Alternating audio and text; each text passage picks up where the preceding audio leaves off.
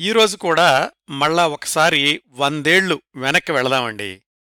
పంతొమ్మిది వందల ఇరవై నుంచి పంతొమ్మిది వందల యాభై ఆ దశాబ్దాల్లో తెలుగు నాటక రంగం మీద ఒక వెలుగు వెలిగిన విశిష్ట నటుడి గురించి మాట్లాడుకుందాం ఈరోజు. మన లోగడ కార్యక్రమాల్లో ఆ కాలానికే చెందిన వేమూరి గగ్గయ్య గారు స్థానం నరసింహారావు గారు బళ్ళారి రాఘవ గారు ఎడవల్లి సూర్యనారాయణ గారు మాస్టర్ కళ్యాణి గారు ఇలాంటి రంగస్థల నటుల గురించిన విశేషాలు తెలుసుకున్నాం. వీళ్ళందరూ ఆ రోజుల్లో తెలుగు టాకీల తొలి రోజుల్లో కొన్ని సినిమాల్లో కూడా నటించారు. వీళ్ళ సమకాలీనుడు వీళ్ళందరితోనూ కలిసి రంగస్థలం మీద ప్రదర్శనలిచ్చి పేరు ప్రఖ్యాతులు గడించిన నటుడు మాధవ పెద్ది వెంకటరామయ్య గారు. కొద్ది వారాల క్రిందటే అలనాటి ప్రముఖ కళాదర్శకుడు కథారచయిత మాధవపెద్ది గోఖలే గారి గురించిన ప్రత్యేక కార్యక్రమం ప్రసారం చేశాను కదా? ఆ మాధవపెద్ది గోఖలే గారి నాన్నగారు ఈరోజు మనం మాట్లాడుకోబోతున్న మాధవపెద్ది వెంకటరామయ్య గారు అన్నదమ్ముల కుమారులు. మాధవపెద్ది వంశంలో కళారంగంలో పేరు తెచ్చుకున్న తొలి వ్యక్తి కూడా బహుశా వెంకటరామయ్య గారే అనుకుంటాను. ఆ రోజుల్లోని రంగస్థల నటులందరికీ ఎవళ్ళ ప్రత్యేకత వాళ్ళకుండేది ముఖ్యంగా పద్యాలు పాడడంలో. ఆ రోజుల్లో ఎక్కువ నాటకాలు పౌరాణికాలే కాబట్టి పద్యాలు పాడడం అనేది నటీనటులందరికీ తప్పకుండా అభ్యాసమై ఉండాలి. అయితే కొంతమంది నటీనటులు పద్యం పాడడానికే ప్రాముఖ్యతనిచ్చేవాళ్ళు ఎంత సుదీర్ఘంగా రాగం తీసి పద్యం పాడితే అన్నిసార్లు వన్స్మోర్లు వచ్చేవి. మరికొంతమంది నటులు పద్యాలు సుదీర్ఘంగా పాడడం కంటే కూడా దాన్లో అర్థానికి ప్రాధాన్యతనిచ్చి పద్యంలోని పదాలను విడమరచి పాత్ర వ్యక్తిత్వాన్ని ప్రతిబింబించేలాగా ఎక్కడ పదాల్ని విడగొట్టాలో ఎక్కడ ఏకధాటిగా పాడాలో అభ్యాసం చేసి పద్యంతో పాటు సంభాషణలకు కూడా అంత ప్రాముఖ్యతనిచ్చేవాళ్ళు ఆ కోవకు చెందిన వాళ్ళల్లో బళ్ళారి రాఘవ గారు మాధవపెద్ది వెంకటరామయ్య గారు ఇలాంటి వాళ్ళంతా ఉన్నారు. అలాగే తాము ధరించిన పాత్రల మూలాలను అర్థం చేసుకుని ఆ పాత్రల్లోని ఔచిత్యాన్ని ప్రతిబింబించేలాగా నటించడం కూడా మాధవపెద్ది వెంకటరామయ్య గారి ప్రత్యేకత. తాము ధరించిన పాత్రల్ని చూసి ఇతర నటీనటులు తమని అనుకరించేంతలాగా ప్రభావం కలిగించిన ఆ తరం నటుల్లో ఒకరు మాధవపెద్ది వెంకటరామయ్య గారు. మాధవపెద్ది వెంకటరామయ్య గారిలోని ఇంకొక ప్రత్యేకత నాకు ఫలానా పాత్ర కావాలి అని పట్టుబట్టకుండా ఏ పాత్ర ధరించడానికైనా ముందుండేవాళ్ళు తాను ధరించిన పాత్రకు నూరు శాతం మించి న్యాయం చేకూరుస్తూ ఉండేవాళ్ళు కూడా. అందుకే వెంకట్రామయ్య గారు అనగానే ఒక దుర్యోధనుడో ఒక శ్రీకృష్ణుడో మాత్రమే కాదు ఆయన ధరించిన పాత్రలు అన్నీ గుర్తుకొస్తాయండి. వాటిల్లో రోషనారాలో శివాజీలాంటి నాయక పాత్రలు పాండవోద్యోగ విజయాల్లో దుర్యోధనుడు లాంటి ప్రతినాయక పాత్రలు కూడా ఉన్నాయి.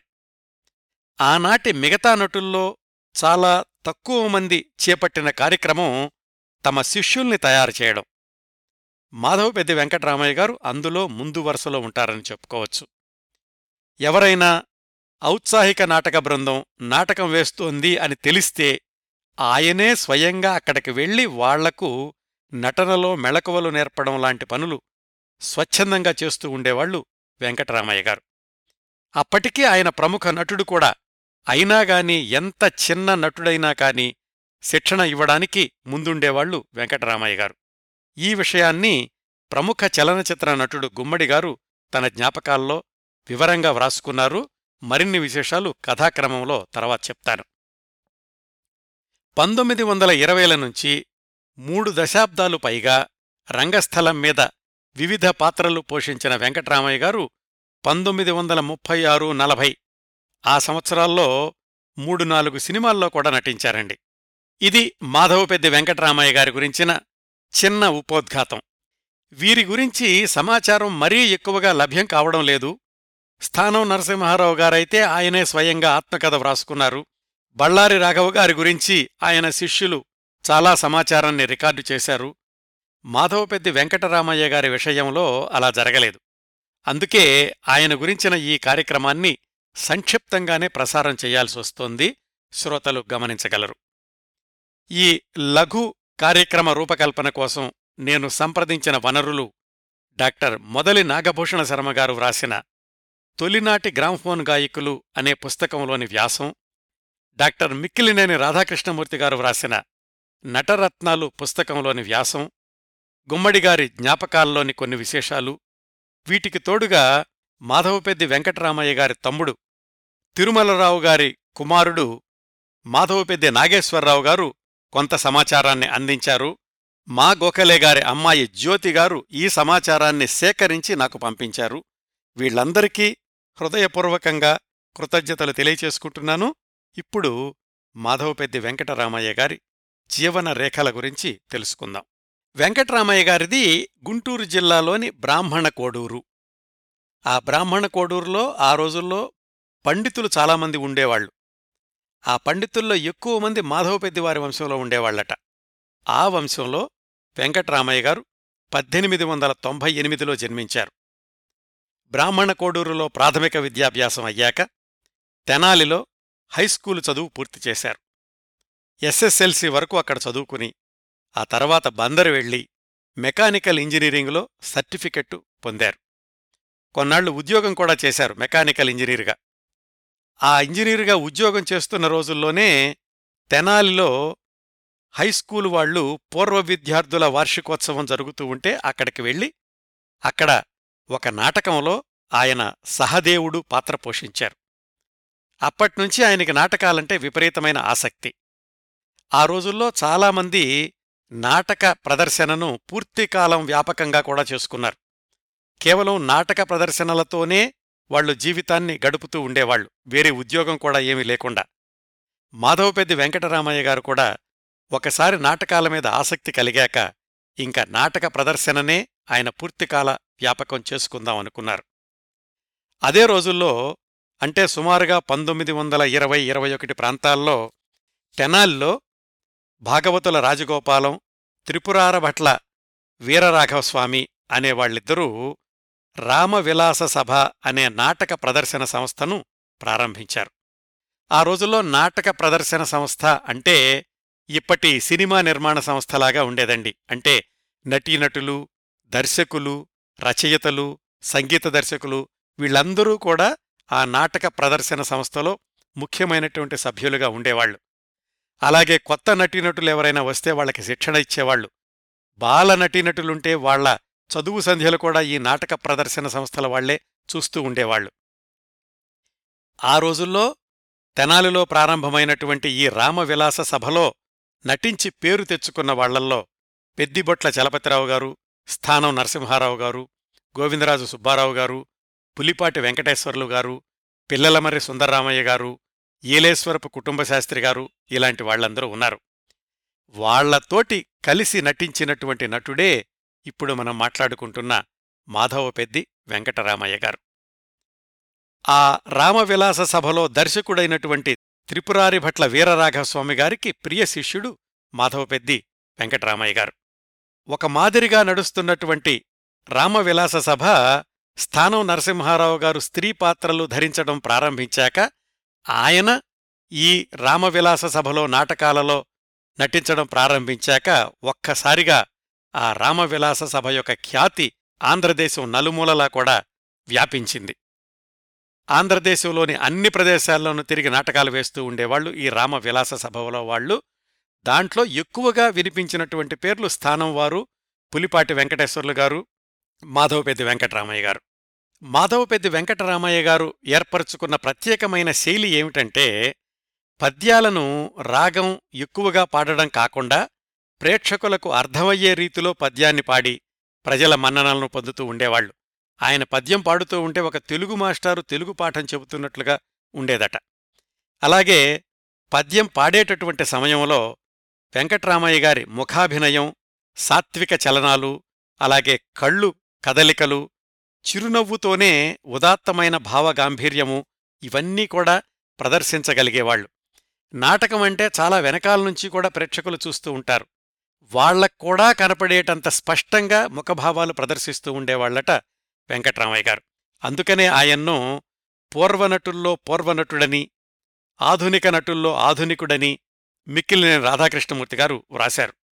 ఇంకొక ప్రత్యేకత ఏమిటంటే మాధవపెద్ది వెంకటరామయ్య గారికి కేవలం గురువుగారు చెప్పిన మేరకే పరిమితం కాకుండా ఒక పాత్ర పోషిస్తున్నారు అంటే ఆ పాత్రకు సంబంధించినటువంటి పుస్తకాలన్నీ చదివి పౌరాణిక గ్రంథాలన్నింటినీ ఔపోసన పట్టి వాటి పూర్వాపరాలను క్షుణ్ణంగా అధ్యయనం చేస్తూ ఉండేవాళ్ళు ఇలాంటి అలవాట్ల మూలానే మాధవపెద్ది వెంకట్రామయ్య గారిని ఆ రోజుల్లో ప్రముఖ నటుడు అని అందరూ కూడా ప్రశంసిస్తూ ఉండేవాళ్ళు ఇంకా మాధవపెద్ది వెంకటరామయ్య గారు ధరించినటువంటి కొన్ని పాత్రలు ఆయనకు పేరు తెచ్చినటువంటి పాత్రలు పేర్కొనాలంటే రోషనారాలో శివాజీ బొబ్బిలి యుద్ధంలో రంగారాయుడు పాండవోద్యోగ విజయాల్లో దుర్యోధనుడు మొదలైనవి. ఈ రోషనారా నాటకంలో రోషనారా అనేది అమ్మాయి పేరు. ఆమె అతిలోక సౌందర్యవతి. శివాజీని ప్రేమిస్తుంది. కాని శివాజీ ఏమో స్వాతంత్ర్య కంకణబద్ధుడు. స్వాతంత్ర్య పోరాటంలో మునిగిపోయినటువంటి ఆయన రోషనార యొక్క ప్రేమను అంగీకరించలేడు.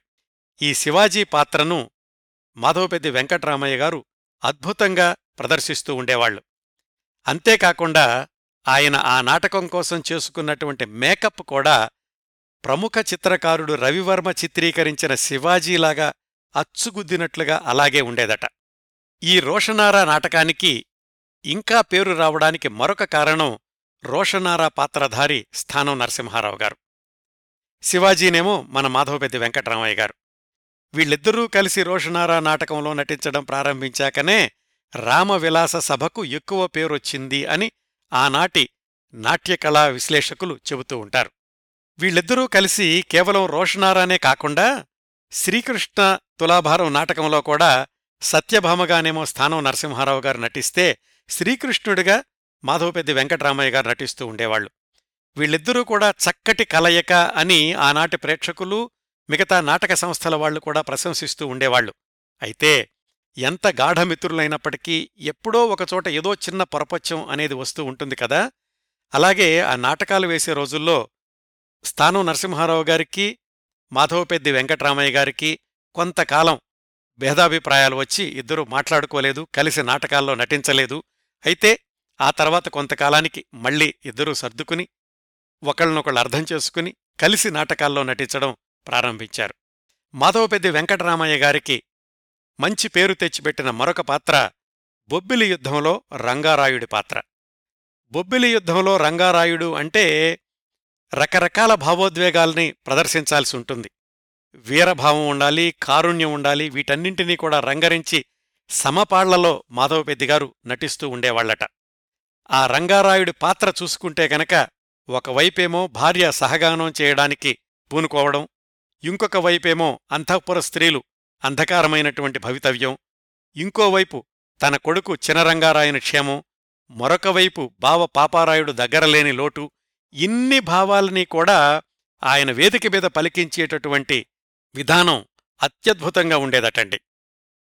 మాధవపెద్ది వెంకట్రామయ్య గారి నట జీవనానికి పరాకాష్ఠ అని చెప్పుకోదగిన పాత్ర పాండవోద్యోగ విజయాల్లో దుర్యోధనుడి పాత్ర. దుర్యోధనుడి పాత్ర అంటేనే ఒక విధమైనటువంటి సవాల్తో కూడినటువంటి పాత్ర. మాధవపతి వెంకటరామయ్య గారు దుర్యోధనుడి పాత్ర ప్రదర్శించడానికి ముందు ఎడవల్లి సూర్యనారాయణ గారు అలాగే బళ్ళారి రాఘవ గారు కూడా ఈ దుర్యోధనుడి పాత్రను నటించారు. అయితే ఎడవల్లి సూర్యనారాయణ గారు నటించినటువంటి దుర్యోధనుడి పాత్రలో ఆ దుర్యోధనుణ్ణి అవమానం పొందినటువంటి రాజుగాను అలాగే బాగా కోపం ఉన్నటువంటి రాజుగాను కపటజోదం ఆడేటటువంటి వ్యక్తిగాను పాండవ ద్వేషిగాను ఇలా ప్రదర్శిస్తూ ఉండేవాడాయన బళ్ళారి రాఘవ గారు కొంచెం సౌమ్యంగా ప్రదర్శిస్తూ ఉండేవాళ్ళు దుర్యోధనుడి పాత్రని. మన మాధవపెద్ది వెంకటరామయ్య గారు ఆ రెండు పాత్రల కలయిక అన్నట్లుగా దుర్యోధనుడి పాత్రను అభినయించేటప్పుడు ఆ దుర్యోధనుణ్ణి చాలా అభిమానం ఉన్నటువంటి శౌర్యవంతుడిగాను శాస్త్రాలు తెలిసినటువంటి వ్యక్తిగాను అలాగే తన మీద తనకి నమ్మకం ఉన్నటువంటి రారాజుగాను రూపొందించారట. ఇలాగా ఎడవల్లి సూర్యనారాయణ గారు బళ్ళారి రాఘవ గారు నటించినటువంటి దుర్యోధనుడి పాత్ర ఒక కోవకు చెందితే మాధవపెద్ది వెంకటరామయ్య గారు నటించినటువంటి దుర్యోధనుడి పాత్ర ఇంకొక కోవకు చెందింది. ప్రజలు రెండు రకాల నటనల్ని ఆదరించారు. కాకపోతే బాగా చదువుకున్న వాళ్ళు మాత్రం మాధవపెద్ది వెంకటరామయ్య గారి పాత్ర చిత్రణకే ఎక్కువ మార్కులు వేశారట.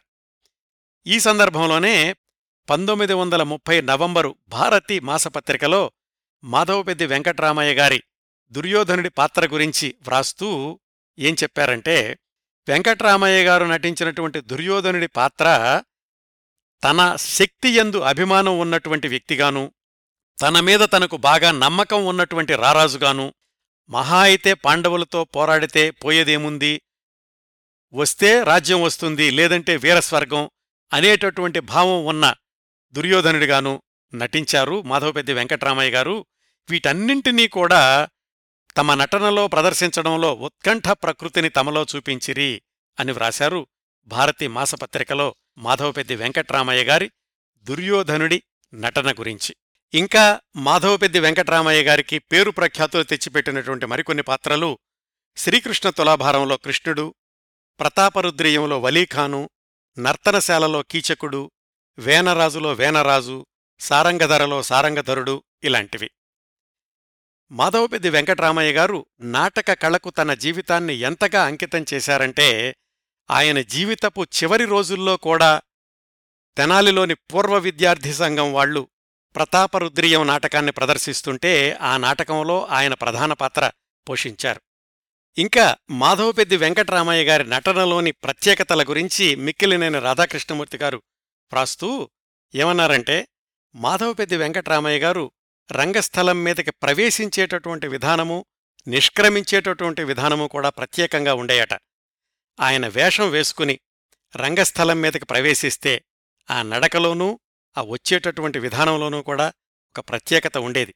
అప్పటి వరకు కూడా రణగుణధ్వనులతో నిండి ఉన్నటువంటి ప్రదర్శనశాల ఆయన ఒక్కసారి స్టేజి మీదకి రాగానే అందరూ కూడా నిశ్శబ్దం అయిపోయేవాళ్ళట ఆయన వచ్చేటటువంటి విధానాన్ని చూసే ఔరా అనుకునేవాళ్ళట ప్రేక్షకులు. అట్లాగే ఆయన నిష్క్రమణ కూడా అలాగే ఉండేది స్టేజ్ మీద నుంచి.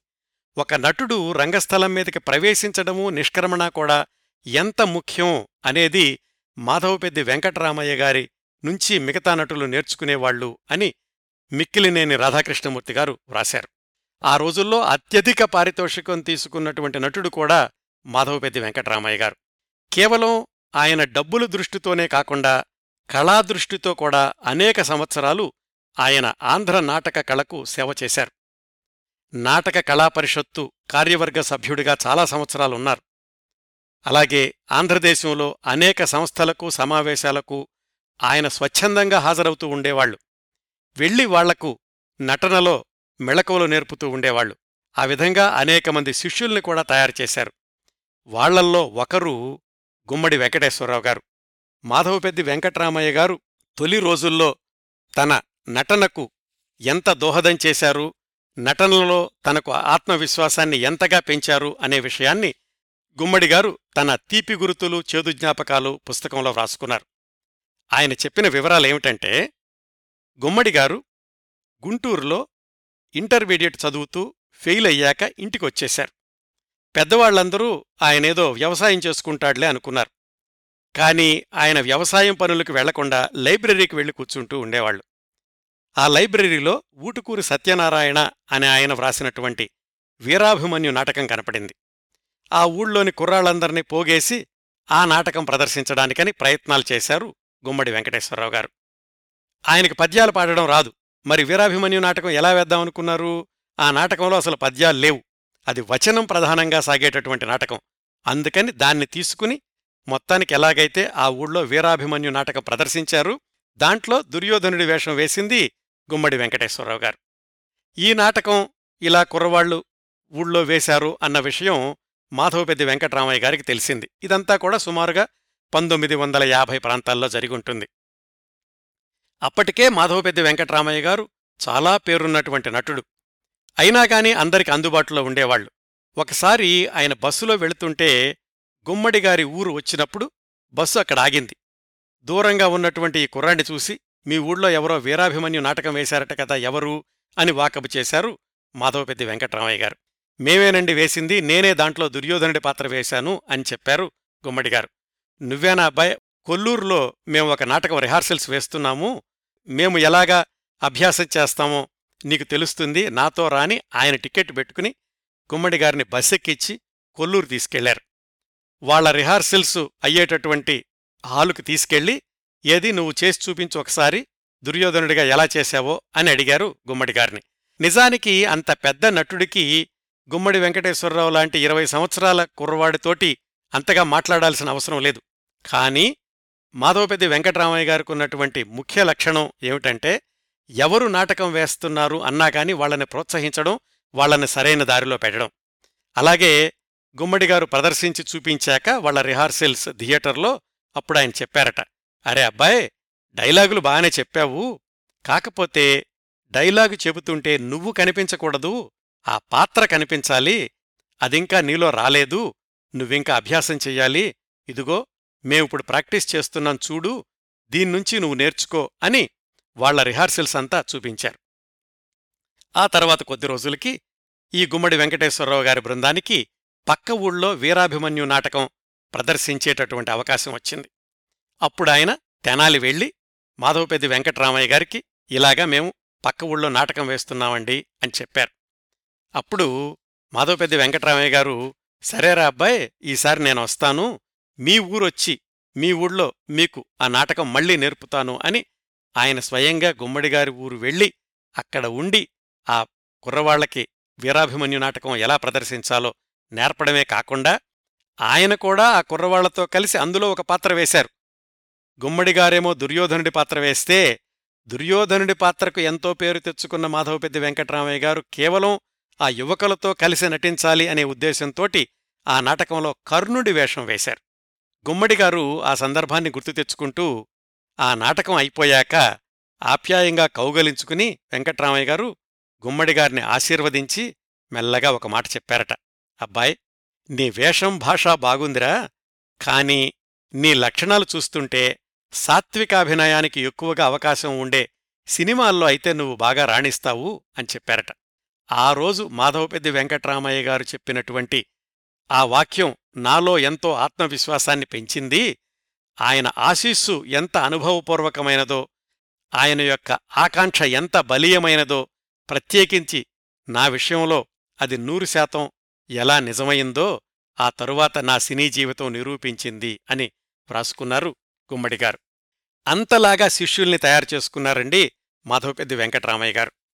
సహజంగానే ఆ రోజుల్లో చాలామంది రంగస్థల నటులు టాకీల తొలి యుగంలో టాకీ సినిమాల్లో నటించినట్లుగానే మాధవపెద్ది వెంకటరామయ్య గారు కూడా మూడు నాలుగు సినిమాల్లో నటించారు. ఆయన నటించిన మొట్టమొదటి చిత్రం పంతొమ్మిది వందల ముప్పై ఆరులో విడుదలైన ద్రౌపదీ మాన సంరక్షణం. ఈ సినిమా గురించి చాలా కార్యక్రమాల్లో చాలాసార్లు మాట్లాడుకున్నాం.